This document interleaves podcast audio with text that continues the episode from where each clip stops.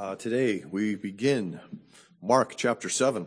Uh, we're continuing on in our normal series uh, this week. Uh, next week we depart and uh, return to messages from Handel's Messiah, um, talking about uh, the the triumphal entry, and then again uh, for the resurrection day. We'll do uh, texts that he used in uh, his work, the Messiah. So. Verse one, now when the Pharisees gathered to him with some of the scribes who had come from Jerusalem, they saw that some of his disciples ate with hands that were defiled, that is, unwashed. For the Pharisees and all the Jews do not eat unless they wash their hands properly, holding to the tradition of the elders. And when they come from the marketplace, they do not eat unless they wash. And there uh, are many other traditions that they observe, such as the washing of cups and pots and copper vessels and dining couches. And the Pharisees and the scribes asked him, "Why do your disciples not walk according to the tradition of the elders, but eat with defiled hands?" And he said to them, "Well did Isaiah prophesy of you hypocrites, as it is written, 'This people honors me with their lips, but their heart is far from me. In vain do they worship me, teaching as doctrines the commands of men.' You leave the commandments of God and hold to the tradition of men." And he said to them, "You have a fine way of rejecting the commandments of God in order to establish your tradition. For Moses said, 'Honor your father and your mother,' and whoever reviles his father or mother must surely die. But you say, 'If a man tells his father or mother, whatever you would have gained from me is korban,' that is, given to God, then you no longer permit him to do anything for his father or mother, thus making void the word of God by your tradition that you have handed down, and many such things you do." Let's pray. Father, this is a hard passage. Jesus is uh, confronting uh, the Pharisees and the scribes just as much as they confront him in the midst of this. And and so as Jesus confronts the Pharisees and scribes, Jesus in many ways is confronting us. And so give us ears to hear. Give us hearts to listen. Um, that this would not Uh, fall on stony hearts and stony ground. And we ask this in Christ's name. Amen. Amen. One of the joys of, I also need to have a line behind me. I keep moving back. Uh, one of the joys of uh, covid nineteen is the reestablishment of hand washing. Um, it seems strange uh, to me that suddenly soap would disappear from all the shelves. It makes one to believe that uh, there's not been a whole lot of hand washing going on uh, around our country. Uh, I remember years ago when I worked for Winter Haven Hospital in Florida, uh, the, at, during the orientation period, one of the ladies giving the orientation time said, "I've watched you in the restrooms washing your hands, and you're not washing long enough." So uh, today we're almost suspect of people. Are they actually washing their hands? And this points out to the fact, I think, that uh, not washing one's hands isn't a new problem. Uh, mothers have been telling their children for eons to wash their hands before they come to the dinner table. Not a new problem. But it was also a problem for a different reason in Jesus' day. And so let's get to that, okay? The popularity of Jesus that we were talking about meant that uh, Jesus not only drew the sick to be healed, uh, but he also drew or attracted the scribes and the Pharisees. Uh, the Pharisees were already in Galilee. It was the scribes, most likely, that came up from Jerusalem. But what's interesting is they synagogued together. Now, that's not actually what they did, but the verb there is the one we transliterate and, and get the idea of synagogue. So they've gathered together uh, to con- to convene and talk about this Jesus that is uh, so popular and is stirring up so much trouble within Galilee. The scribes, of course, uh, were interpreters of the law. They were the official interpreters of the law. And the Pharisees were sort of fundamentalists of their day. And I um, want to be clear about what I mean by that. And there are, there's two aspects to that that I want to that I want to be clear about. And one is they were orthodox in their theology, generally speaking. Uh, as we're going to see, they, they really didn't have a good theology of grace, but they were orthodox. They were conservative in their understanding of Scripture. Uh, they, they believed that the Lord, the God, is, was one, and they held to the Scriptures, and uh, they were orthodox. But they were also separatists. And as we think about the modernist fundamentalist uh, controversy that took place in America and other parts of the world uh, back in the you know nineteen twenties and things like that, one of the defining marks of fundamentalists was a withdrawal withdrawal from society. They did not want to be um, tainted by society, and the Pharisees were part of that tradition. Of course, they preceded that tradition, uh, but they were separate, trying to separate themselves from the contamination that came from Rome, unlike the Herodians and the Sadducees. So they were essentially a holiness movement uh, within Israel at that point in time. Okay, so that's what I mean by fundamentalists. Uh, you don't have to interpret some other meaning by that. But what is the accusation of the scribes and the Pharisees? And we, we see this in verses one through five.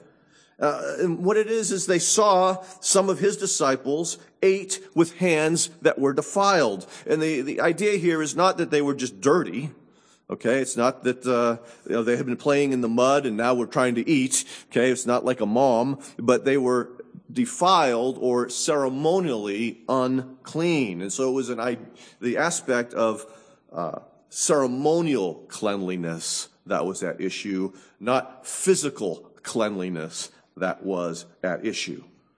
Now, because this is written to Rome, and uh, many of the, the Roman Christians were uh, unfamiliar with the laws of the Pharisees or the rules of the Pharisees and the scribes, uh, Mark explains that in this long uh, parenthetical statement that we find there. Um, but what I want us to remember is that they were holding to the tradition of the elders and many other traditions that they observed. Okay. It's not a question of the law of God. It's a question of the tradition of the elders. Now, when they washed, Uh, they would often use these handfuls of water before meals. So washing the hands before the, the meal was usually a, a handful of water uh, that you would cover, you know, you would pour over the other hand and kind of do that sort of thing.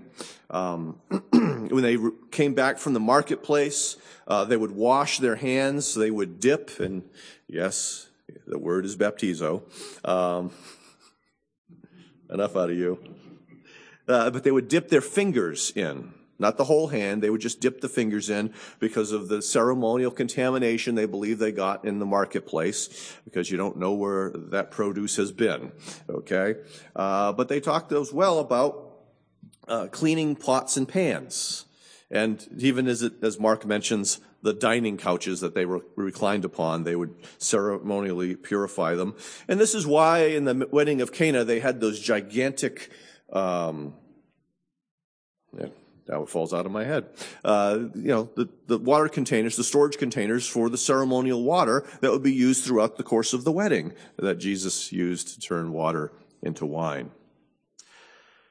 We see something of this in Hebrews six when this is these this instruction about washings or baptisms, uh, the laying on of hands and, and the resurrection of the dead and eternal judgment were considered to be the elementary doctrines of the faith, and they were supposed to be moving beyond this, and so this seemed to be elementary stuff.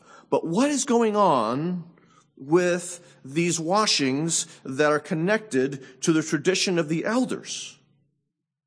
Well, we see in places like Exodus thirty that the priests were supposed to do these hand washings uh, when they began their service within the temple.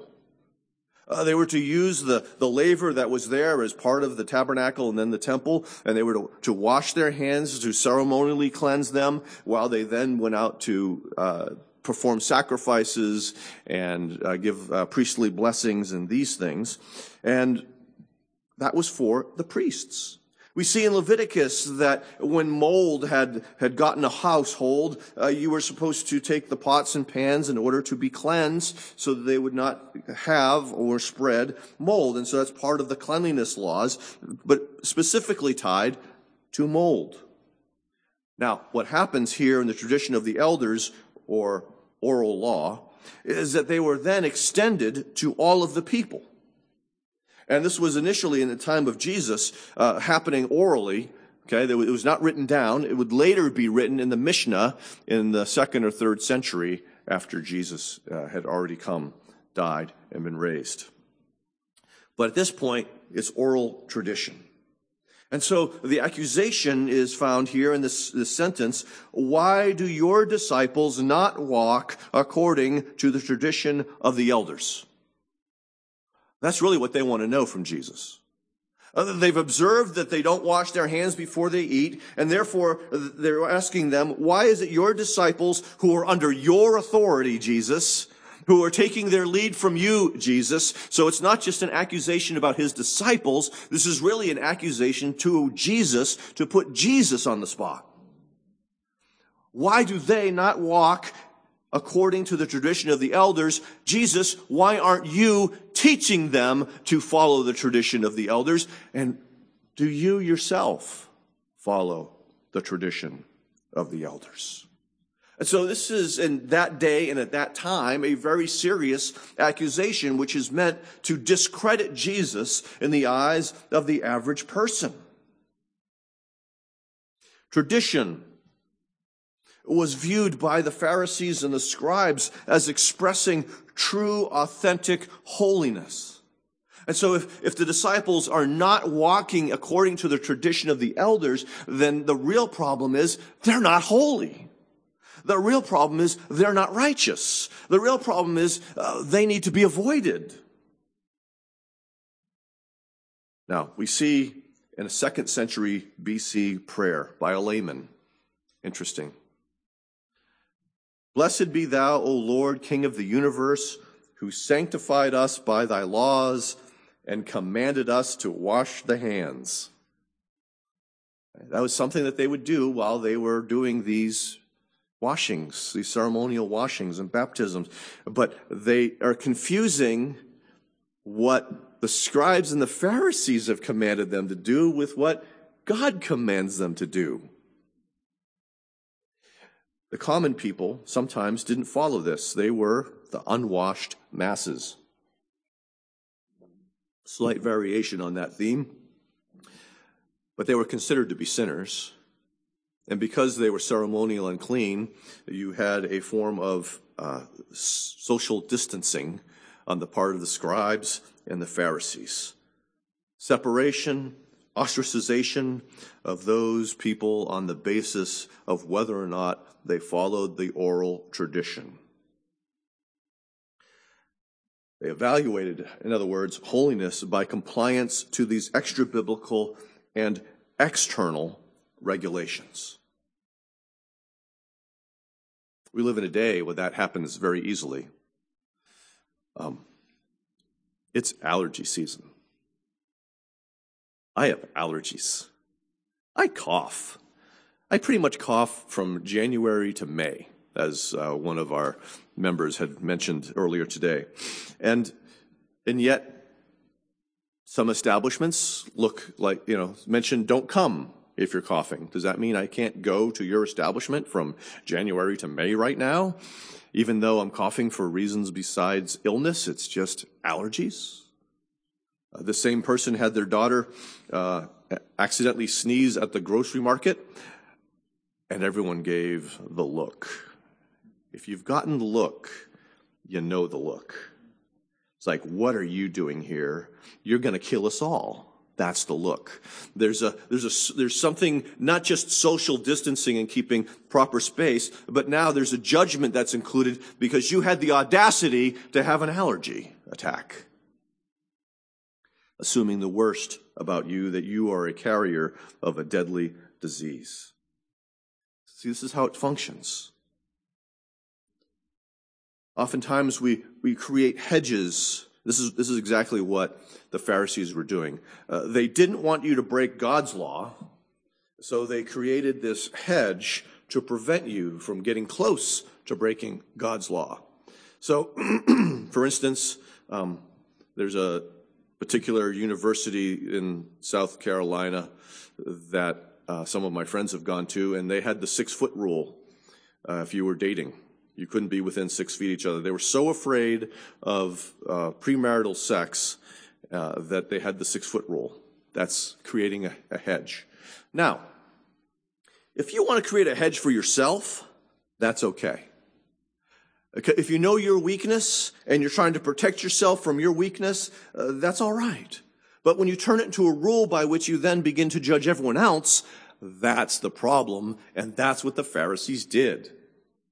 They then they began to hold everyone else accountable to these unwritten laws that they're giving uh, the same status as God's law and judging people. So we've seen this in numerous ways. Uh, some people, it's drinking.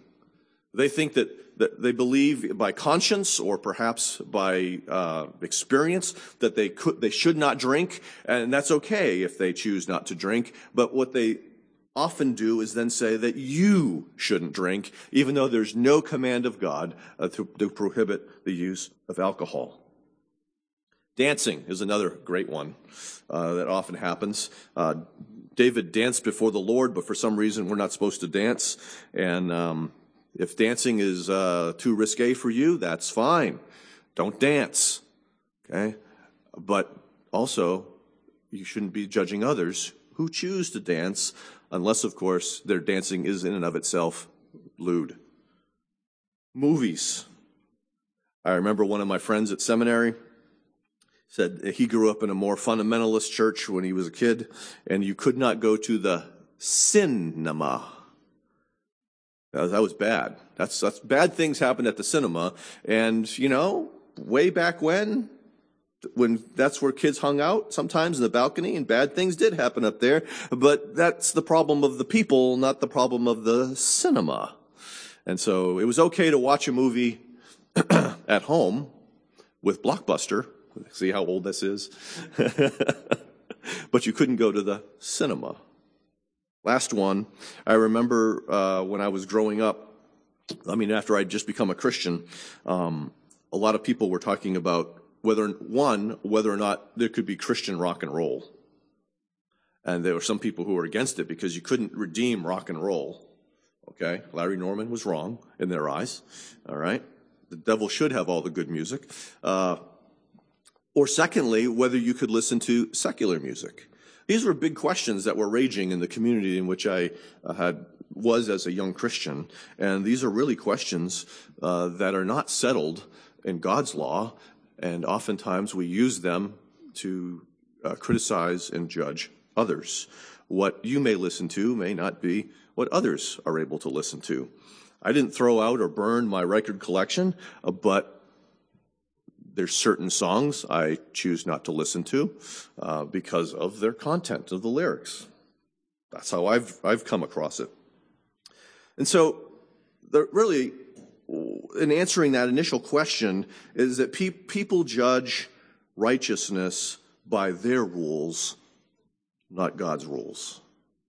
And this is not something that's just the Pharisees. It's something right now, today. Secondly, second question that arises from this is, what is the response of Jesus? And we see his response primarily in verses six through eight. Uh, we know from last week when we were looking at this, uh, the, the people who wanted to be healed laid, laid hold of the, the fringes of his garment, which uh, I believe was the tassels of his garment, which were commanded. Okay, so Jesus is an obedient Jew. Uh, Jesus is one who, as it says in Galatians, was born of a woman and born under the law and kept the law. And so uh, Jesus was very concerned about the law of God. So much that even something that seems inconsequential to you and me, tassels, uh, Jesus wore. And so uh, now they're accusing Jesus, who's observant of God's law, with essentially being unobservant of God's law. And Jesus responds to them with a charge of hypocrites. That's not a light charge. Uh, this is, of course, the idea of one who wears a mask, it, because it was taken from this word was taken from the theater, and in the theater of the Greeks, people wore masks to convey happiness or sadness, anger. Uh, that's how they displayed their emotions, because you didn't have a full troupe of, of actors. And so this should be one thing on the surface, but something else underneath is the idea that is conveyed by this idea of hypocrisy. And Jesus goes to Isaiah twenty-nine to explain the hypocrisy to them. He says that, that Isaiah was right in speaking of the scribes and the Pharisees when he wrote this, when he prophesied this. It was true about the people of Isaiah's day, and it's just as true of the people, the religious people of Jesus' day. This people honors me with their lips, but their heart is far from me. It looks good externally. Uh, it sounds good externally because there are words of praise that are coming out of lips, but Jesus, quoting Isaiah, indicates that the heart wasn't engaged in what the lips were saying. There's a disconnect between these things. The heart was actually far from God, but it doesn't look that way externally.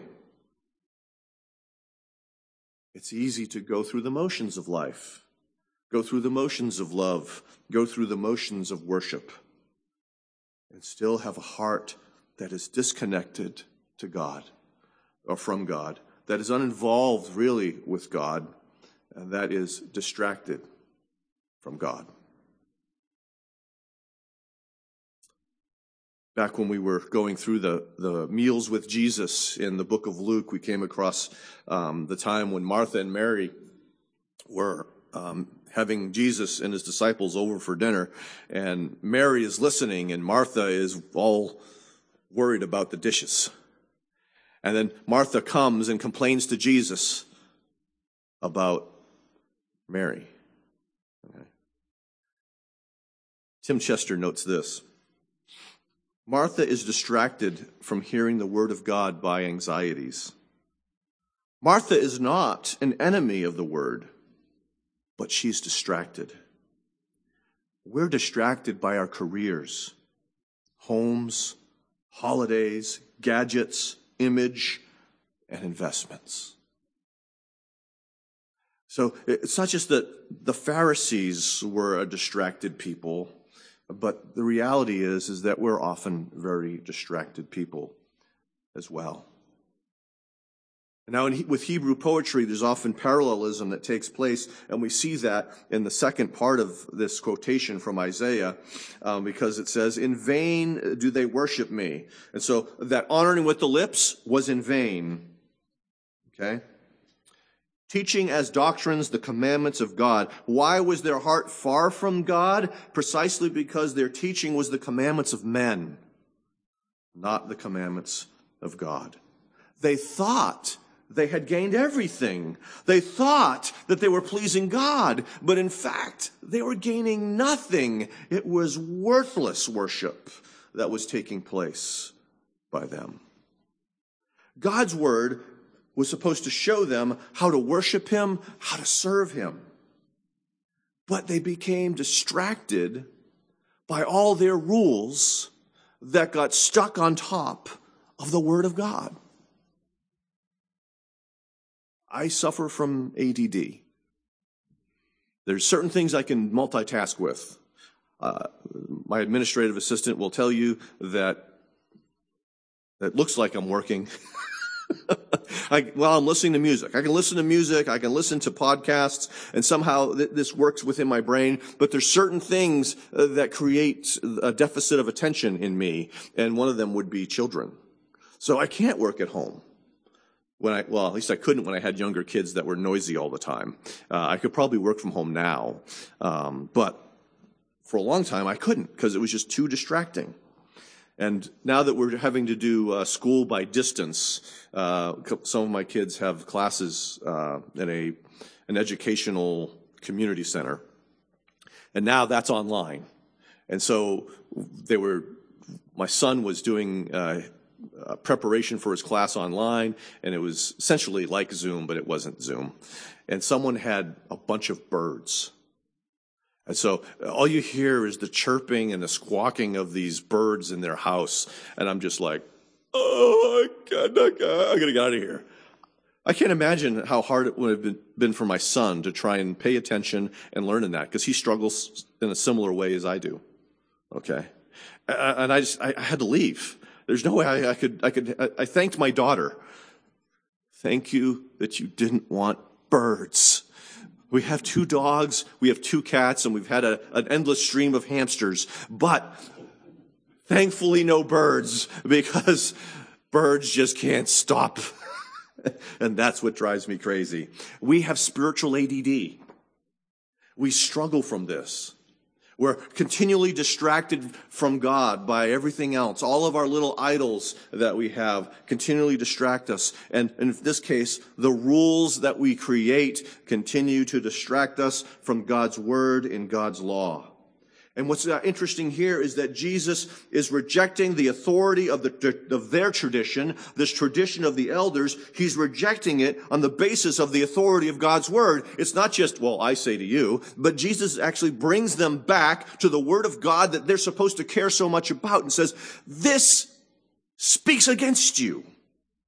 Not me speaking against you, but this speaks against you. Jesus clarifies, you leave the commandment of God and hold on to the tradition of men. They neglected, they abandoned, they ignored the commands of God in various ways in order to hold fast to theirs. It's as if you're trying to hold something in your hand. Well, you can't hold two things in your hand. I can't, it's hard for me to hold this mug and other things. And so in order to hold to the tradition of the elders, represented by said pen here, they have to let go of the commands of God to hold the pen. That's what they're doing. They're laying down, they're putting it aside so that they can pick up, hold, and keep the commandments of men, the tradition of the elders.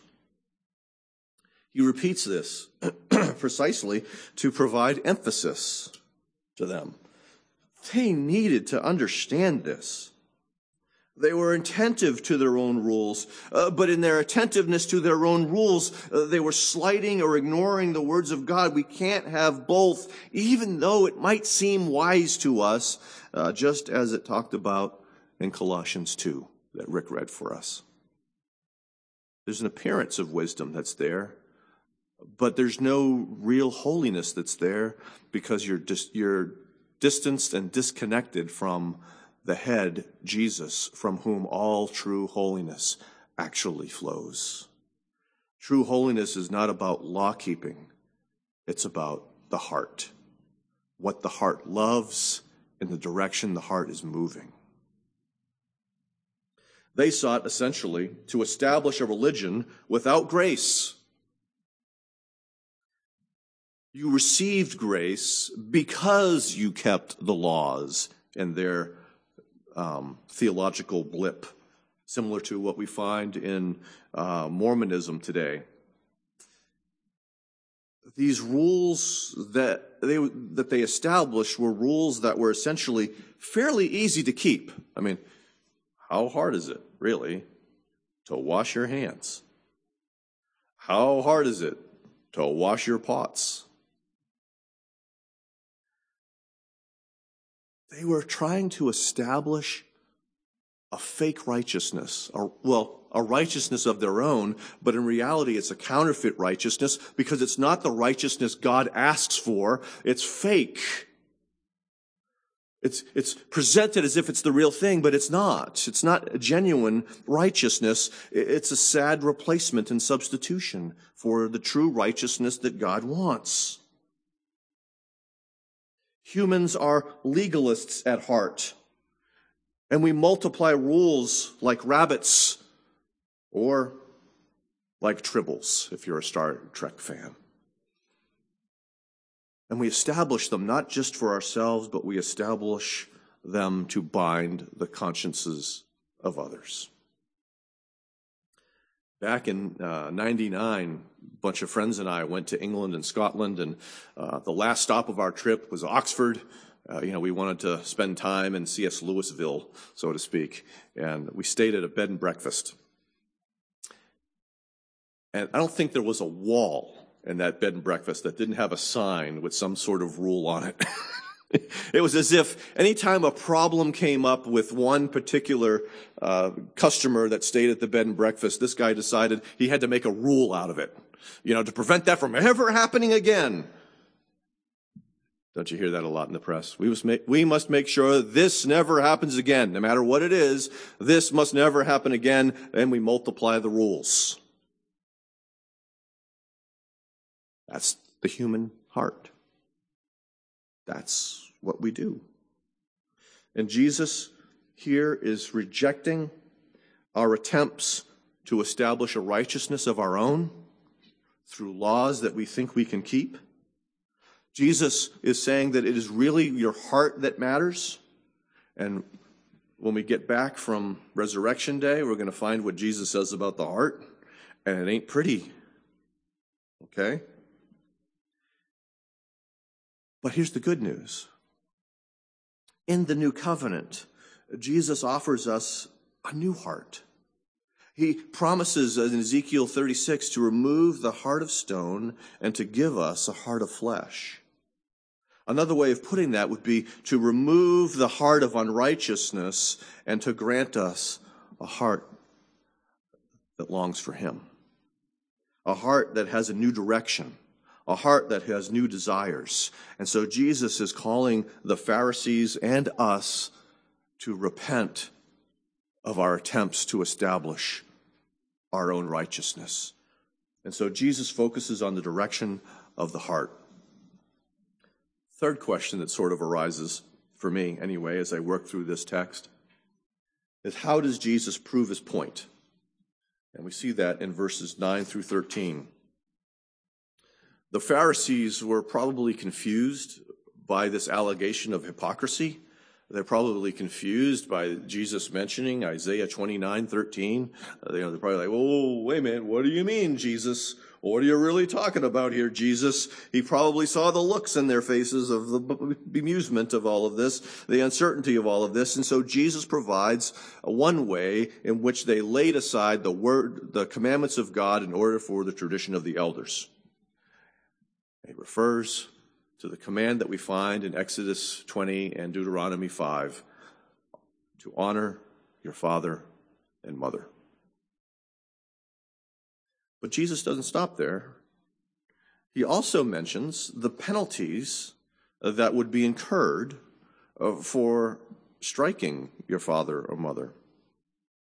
The, and that shows how serious the command is. And so we see, for instance, in Exodus twenty-one, verse fifteen, whoever strikes his father or his mother shall be put to death. So hitting your parents would be grounds for the death penalty. God takes it pretty seriously, huh? Leviticus twenty, for anyone who curses his father or his mother shall surely be put to death. He has cursed his father or mother. His blood is upon him. Similarly, we see in Deuteronomy twenty-one, verse sixteen, cursed be anyone who dishonors his father or mother. And all the people say, amen. So in Deuteronomy twenty-one, it's this idea of the people are declaring the blessings and cursings of the covenant. And so this is one of the curses of the covenant that they have made. We see in Ezekiel twenty-two, verse seven, father and mother are treated with contempt in you. Speaking of Israel. The sojourner suffers extortion in your midst. The fatherless and the widow are wronged in you. And so in light of uh, these harsh penalties for mistreatment and dishonoring the parents, we see Uh, how lightly they ended up treating that command. because they said that if you declare korban, which is gift to God, okay, so they're talking about their wealth and whatever wealth they may possess in the future. And they're saying that all of that is a gift to God, and therefore don't have to take care of my parents in their old age. Or even if before their old age they experience some economic catastrophe. Sorry, Mom and Dad, can't help you out. Korban. Jesus is calling that a great sin. They slighted this command of God by offering an oath to devote their wealth to God instead of helping the people they should have helped first and foremost. And Jesus really isn't the only one who says this. If we go to First Timothy chapter five, there's a lot of instruction about the widows and how the church is supposed to interact with the widows and take care of the widows, which is really a good thing. But one of the one of the uh, stipulations is that widow was actually a widow. And by that we mean, or Paul meant, she didn't have family that would take care of her. Okay? This is a this would be a woman who had no children. This would be a woman who had no other relatives to take care of her. And Paul says this in verse eight, "But if anyone does not provide for his relatives," and in the context here is widows, but you can bring it out beyond that, "and especially for members of his household, he has denied the faith and is worse than an unbeliever." Now, Paul's not talking about, uh, you know, whether or not a parent buys a car for their kid. That's not what he's getting at. What he is getting at is if someone is in destitution and someone is about to, to lose everything, the family ought to provide. A believing family ought to take care of its household to make sure that uh, everyone has enough to eat and has clothes. That's a radical concept in our day, partially because um, we've lost the idea of the extent, the expanded household. Um, you know, we've got the nuclear household, and um, one of my girlfriends, and for my wife who's paying attention, girlfriend number two, uh, I mean, her grandfather lived at their house. Now, that was a burden because I've lost track of how many siblings my girlfriend had. Uh, let's see, one, two, three, four, five, six. She had six siblings, not a small family. And yet Grandpa lived there because family matters. And they took seriously commands like this um, to honor him and uh, make sure that he was safe and cared for. Now, this question of command of God, tradition of men. I grappled with this this week. Uh, you, you'll notice that we do not celebrate communion right now virtually. We're not doing that. And I have reasons for that. And there are also reasons that are provided in our book of church order. And uh, I believe it's chapter fifty-five. Don't remember the particular paragraph. And so there's instructions within the our book of church order regarding our worship. So as I was taking one of my walks to try and clear my head and think through things this week, I asked that question in light of this text. Am I resistant because of the traditions of men, or am I resistant because of the command of God? That's an important question. I didn't, on the one hand, be preparing this message, uh, uh, you know, trying to distance us from the commands of men, and then on the other hand, embracing the commands of men uh, when it comes to this idea of worship, uh, sorry, communion uh, virtually. Meaning, I say the words, and you're at home breaking up your bread and drinking your wine or juice, whatever may have you may have. And I believe that the B C O commandments are rooted in Scripture, particularly in First Corinthians ten and eleven. So it's the command of God, not the tradition of men. But I also want to make sure that I treat my brothers who disagree with me fairly. Um, so... important question. But here it is. This crisis brings us to a place where I have to ask that question. And we often probably should end up at, at a similar place asking that question. Is, is what I'm asking and, uh, of that person and what I'm judging that person for, is it really based on the Word of God, or is it really just my tradition? Is it something Jesus tells us to do? Or is it something I'm telling the other person to do? Part of what is going on here is that we see that the disciples are being called to forsake the tradition of the elders. They're being called to forsake the righteousness of men, and they're being, as, as counterfeits that they really are, and they're being challenged to embrace the righteousness of Jesus, the only one who ever kept the law. And if we go a little bit further in this Gospel of Mark, we see that they're also called to embrace the death of Jesus in their place for their disobedience to the law of God. And so, uh, while the Gospel is not staring us directly in the face completely in this text, this text brings us to the Gospel.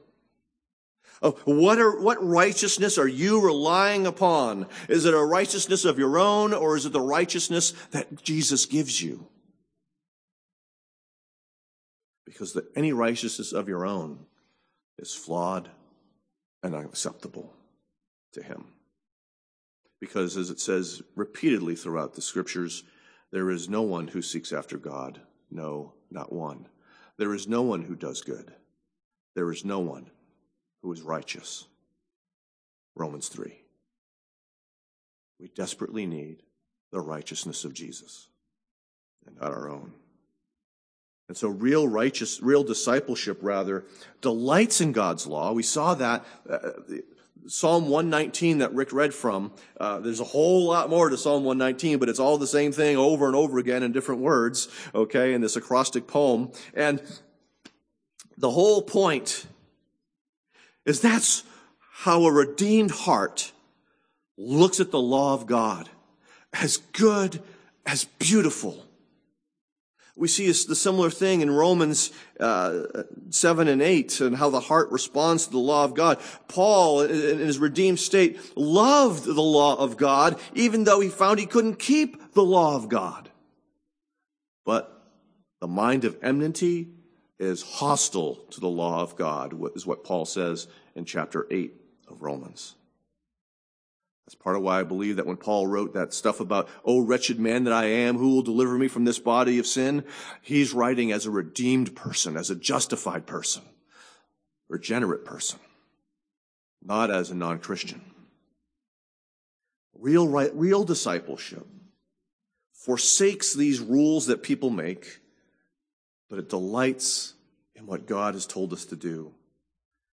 It delights in the righteousness of Christ, because we can't ultimately keep those laws. But it, it rejoices from the newness of heart that Jesus gives to sinners. And so hearts close to God delight in the law of God.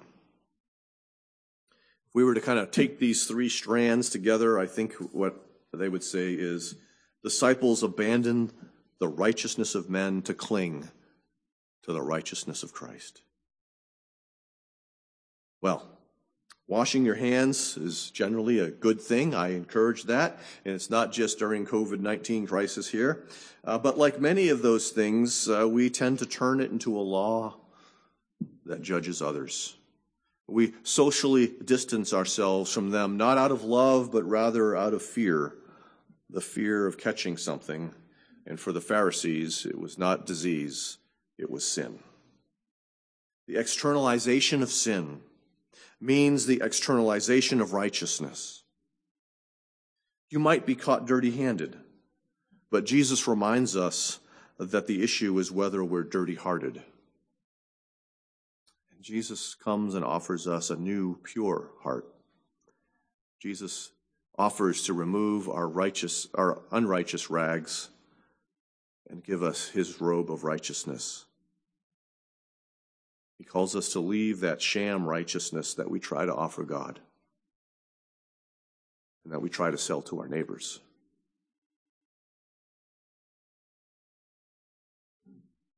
Real Christianity is about the real righteousness of Christ, not the fake righteousness of our own design. Let's pray. Father, a hard word. And it's a hard word because uh, all of us should find ourselves in this, in the crosshairs. It's not just the scribes and the Pharisees. It's us. Because this is what we do. Even as Christians, we can struggle with this at times. And so we ask for mercy. And we thank you for your word, which uh, continues to come in places like this to set us free, to remind us of the freedom that we have been we have received in Jesus Christ, so that we do not enslave ourselves one again, once again, as it says in Galatians. And so thank you for this text and those like it that call us to, tr- to look to Jesus. And Jesus alone. And uh, by your Spirit, help us to do that. In Christ's name, amen.